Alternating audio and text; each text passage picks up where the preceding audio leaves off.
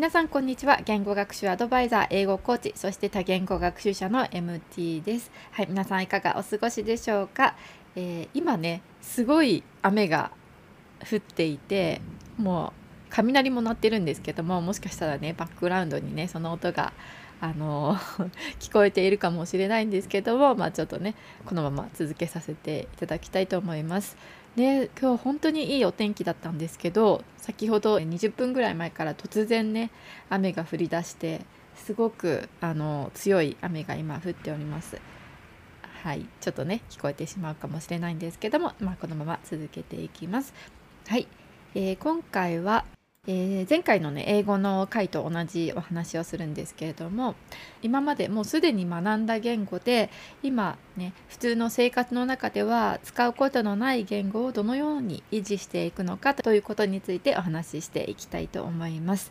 なかなかね学んだ言語を、全てでも一つでもねずっと続けていくことって難しいですよね。まあそのね学んだ言語を使う機会がある方はいいですよね。お仕事でいろんな言語を使えたりとか、まあ、生活の中でね一緒に住んでる方だったりとかお友達とかだったりあの使う機会があるという方はいいんですけれどもなかなかねそういうわけにはいかない場合も多いですよね。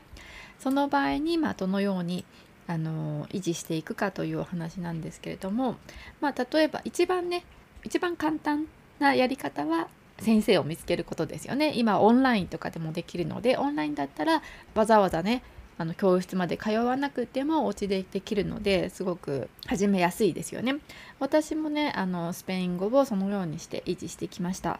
スペイン語はオンラインで8年間ぐらいねずっとあのレッスンを受けていて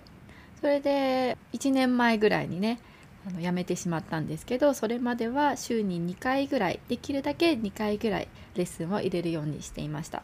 その私の8年間の最後の方はもう週1回でもうあまりレッスンにも身が入っていなくってモチベーションもなくって、まあ、だらだらと続けている感じになってしまっていたんですけども、まあ、それがねちょっと良くないなと思って、えー、やめる決心をしました。まあ、辞めるのもう本当に 簡単ではなかったんですね。もう長く続けてきたこととかねもう始めたことをやめるのってちょっと、うん、罪悪感というかあなんか続けたいなっていう気持ちはあったんですけども、まあ、このままではねただズルズルしてしまうと思ってあの一回やめることにしました。うん、あとねオンラインで中国語を学び始めたっていうことも理由の一つですね2つはちょっとやるのが大変だなと思ったので、まあ、1つに絞りました。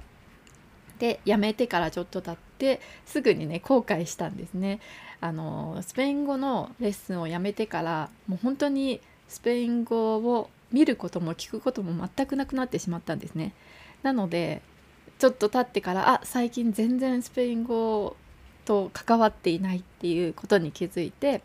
それでまあこれではいけないね。せっかくね、まあ、高校生くらいからね少しずつスペイン語の練習も始めたのにもう全然あの使わずに単語をねどんどんどんどん忘れていっているのでもうそれはねもったいないなと思ってもう一度何か始めなくちゃなっていうふうに思いました。でそこで私が始めたのが言語交換パートナーを見つけるということです。ねまあ、まあ以前にもね言語交換パートナーの探し方とかについてもお話はしているんですけども自分の目標言語を母国語としていて、えー、自分の言語を学んでいる方っていうのは本当にたくさんいるんですよね。なのでそういう方と言語交換をするのってとってもね有意義だと思います。ただやっぱりね何度も言いますけども言語交換パートナーを作る時もやっぱり相手をねオンラインとかで見つけることになると思うので、まあ、どんな人なのかっていうのをね相手を見定めるっていうことはとても大切だなと思います。ね、皆さんも注意してね探して悲しいことなく言語交換パートナーであるといいですよね。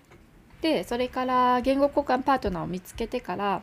まあ、週1回ぐらいでね話すようになったんですけども本当に本当にたくさん忘れていましたなので、まあ、少しずつねまたあのまあ今のところはそんなに力を入れて勉強するっていうことはできないんですけども少しでもね話す機会があるっていうのはいいことですよね。それからあの気づいたことは少しでもね話す機会があるとそれに向けてね何を話そうかなって考えたりとかどんなうん、テーマがあるかなって考えたりするのでそこでねあのスペイン語でのリスニングポッドキャストを聞いてみたりとかあの動画を見たりとかすることがね前より増えたのでやっぱり少しでもきっかけがあるっていうことはいいことだなと思いましたそんなにねたくさんはできないんですけどもちょっとずつでもねあのまあ隙間時間を使ってちょっとでもあの記事を読んだりとかスペイン語のポッドキャストを聞いたりとかねそういうことができたらいいなと思っています。うん、コンピューターはねもともと一つはスペイン語にしているので、まあ、それはねいいなって思っています。うん、やっぱりねあの強制的に見るので、うん、たまに記事とかねポンって出てきた時にやっぱりスペイン語の言語にしているとスペイン語の記事みたいなのが出てくるので、うん、それはいいかなと思います。それもねちょっとおすすめです言語交換パートナーを探すのが難しかったりとか言語講師の方と練習するのがね難しいっていう方は自分で決まった時間に独り言を言ったりとか、